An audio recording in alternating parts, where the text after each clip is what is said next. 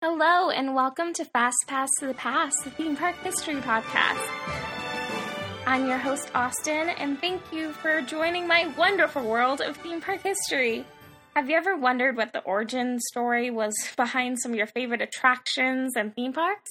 Well, you're in the right place. I'm a former cast member at the Disneyland Resort and a current annual pass holder at both Disneyland and Universal Studios Hollywood. So I guess you could say I know a little bit about theme parks and I'm kind of obsessed with them. After being a history major in college, I figured why not share my love of theme parks and theme parks' unique and original history with the world. So, thank you so much for making that dream a reality and listening to my podcast. This is my first ever episode, and this week we'll be discussing another first, the first theme park. I figured that would be a little appropriate. And no, it's not what you think it is.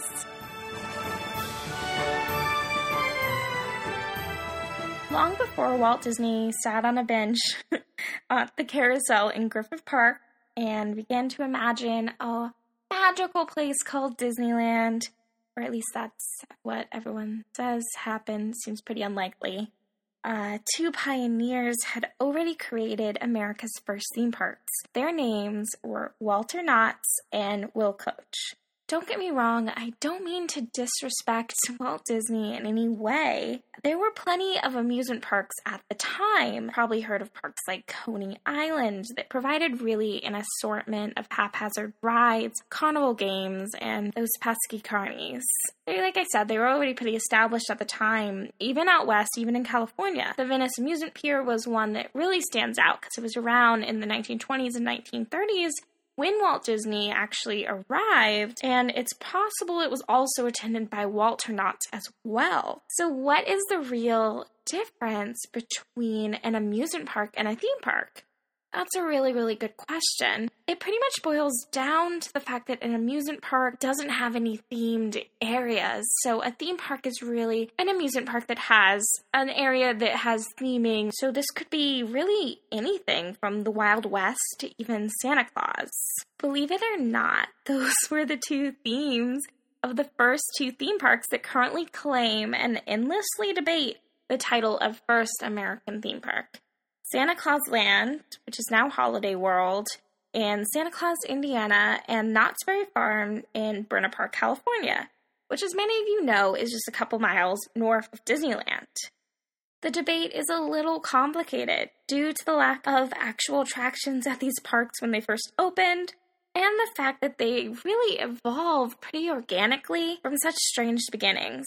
Santa Claus Land was basically a section of a real town, and Walter Knotts Park was really built out of a successful chicken restaurant. However, for the purposes of this podcast, and really for simplicity's sake, we will award the title of oldest to Knott's Berry Farms of Park, California, Walter Knott's first themed area was a ghost town and covered wagon show, which opened in 1941 and 1942, respectively, which is a fully four years prior to the opening of Santa Claus Land.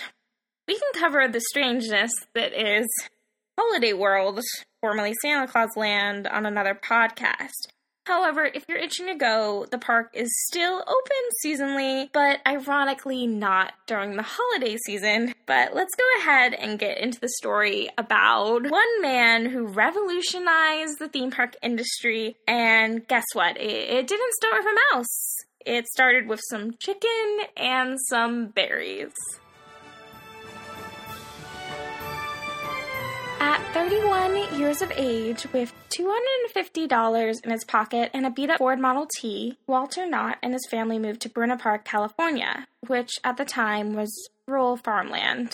It's hard to believe, but there, there were actually oranges in Orange County at the time. The Knotts rented a 20 acre berry farm and in 1923 built a roadside stand to sell their berries and jams to passerbys.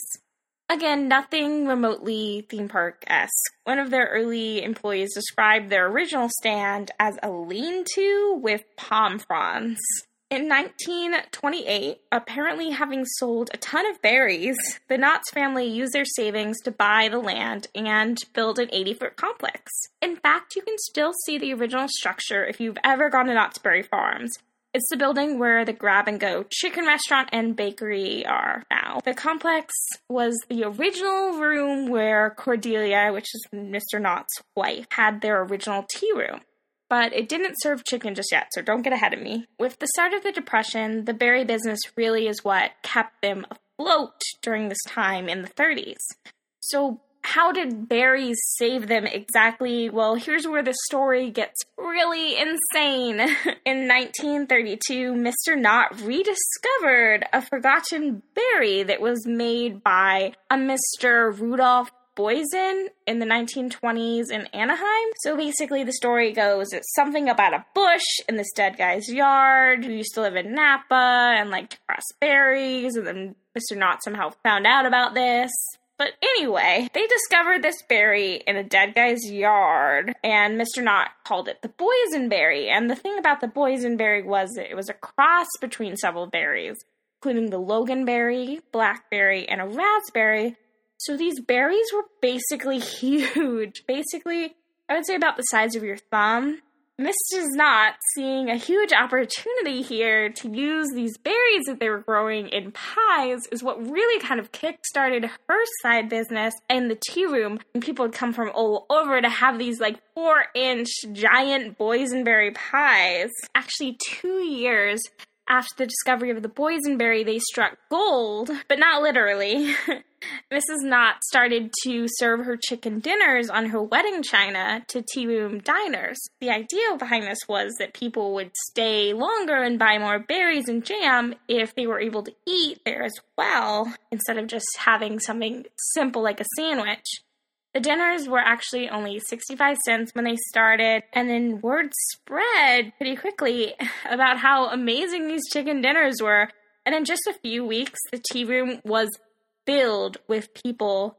In 1937, which is just like two years later, they were serving 1,774 chickens a day on average, which is pretty insane. Just a year later, they built two more dining rooms, but they were still a four hour wait time for their meals, especially on Sundays.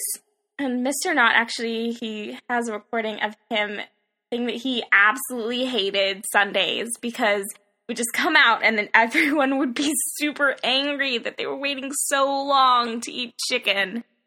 Mr. Knott, being the nice man that he was, in March of that year, that would be 1938, he began to build various attractions to entertain and delight hungry customers while they waited. These included a rock garden, a waterfall, an old stagecoach, a replica of George Washington's fireplace in Mount Vernon for some reason, and a volcano. And actually, it's funny that you can actually still see two of these items at Knott's Berry Farms, which is the fireplace and the rock garden, and that's actually just behind that original building. However, it wasn't really until 1940, which is about two years later, that Mr. Knott started to build his first themed land, cementing his claim, in my mind at least, to America's oldest theme park, which is actually still the park's tagline. The land was originally called Ghost Town Village. The inspiration for this is that Mr. Knott grew up listening to his grandmother's tales about traveling across the Mojave Desert to California in a covered wagon. And the ghost town he built was sourced from real ghost towns from the American West that he transported to Buena Park it's kind of a collection of sorts. By the time Ghost Town Village opened in 1941, Mr. Knott had spent $12,000, which at the time was a heck of a lot of money, on building this attraction, this themed land, but it remained free. Totally free. You could go there, you could walk around, you didn't even have to have chicken. The covered wagon show came along about a year later, and that pretty much further cemented Knott's kind of roadside attraction themed land idea. However, little did they know there was a mouse moving in just a little bit over 10 years later, just up the road. And that little mouse just happened to be one of the Knotts family's closest friends. It's so crazy, and that's what we're going to talk about next. Many people believe that Knott's Berry Farms and its neighbor Disneyland have always been rivals, and that's not true. Actually, it's the opposite. The Disneys were close family friends of the Knotts family in the 1950s and the late 1940s. Walt Disney and his wife were even honored guests at the inaugural run of the railroad attraction at Knott's Berry Farms in 1952, which, as many of you know, was three years prior to Disney opening his own railroad and his own theme park. I, I just gotta say, this must have been really the most awkward friendship of all time. I mean, Disney was all, I'm gonna build my own park at dinner one day, and Mr. Knott was all like, where are you to do that? And Disney was like, somewhere. I don't know. Uh, to be fair, Walt Disney was looking at other locations to build Disneyland initially.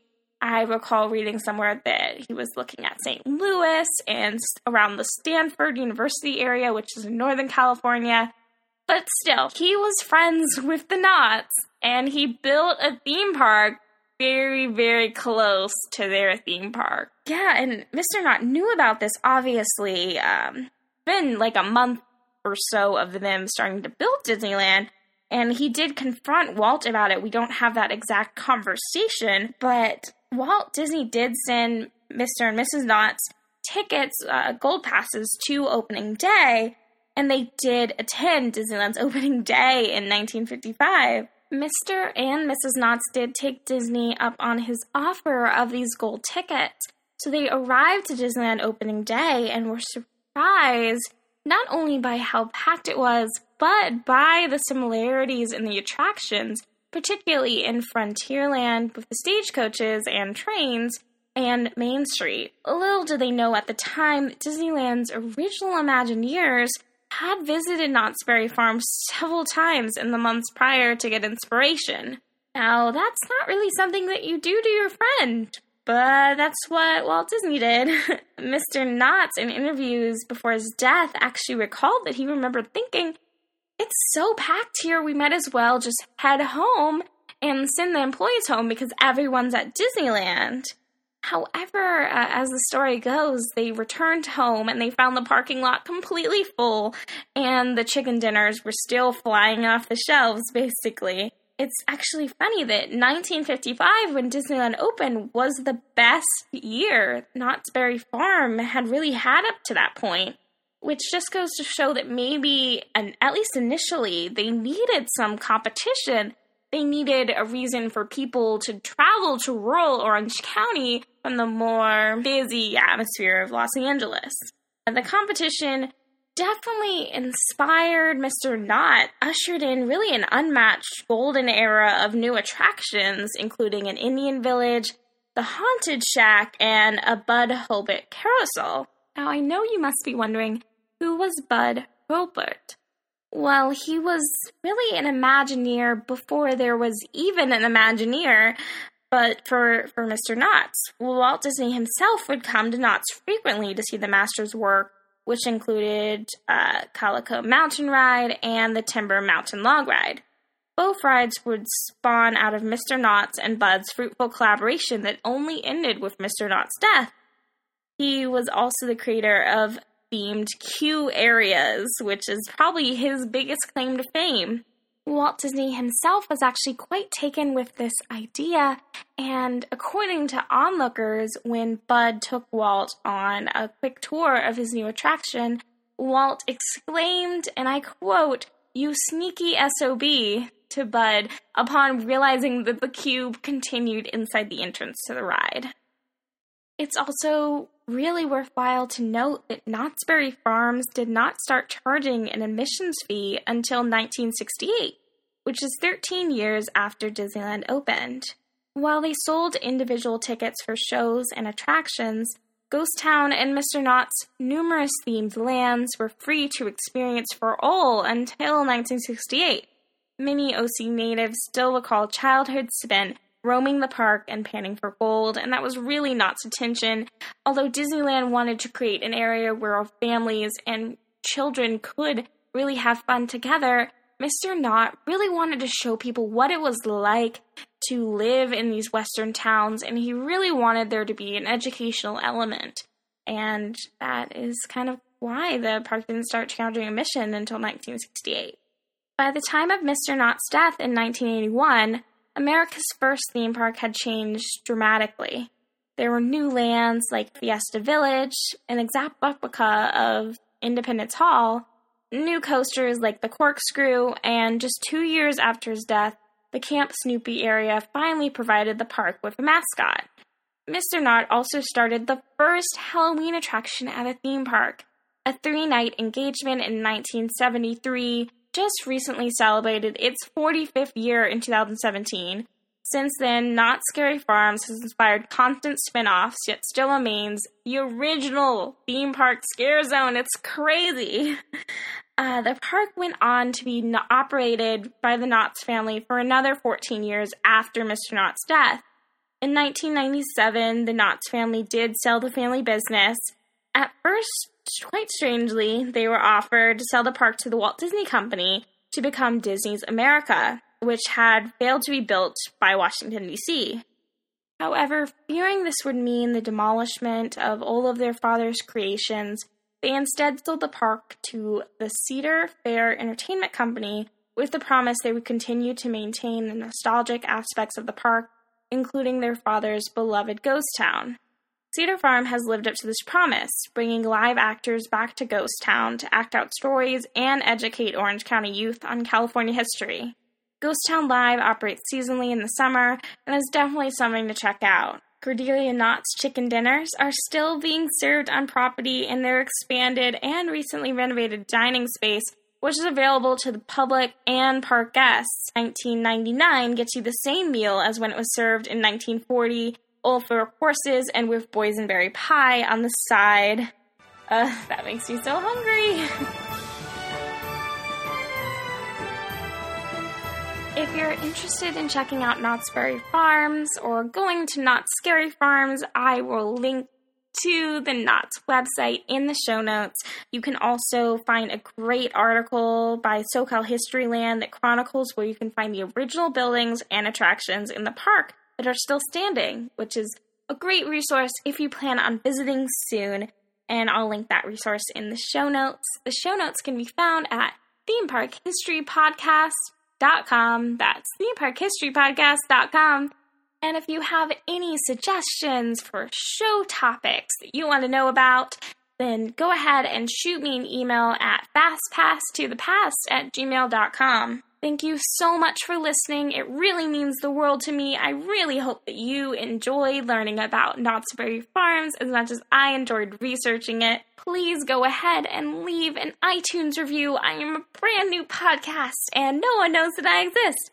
So if you enjoyed this podcast and you want to hear more, please leave an iTunes review. That would be amazing. And have a magical day.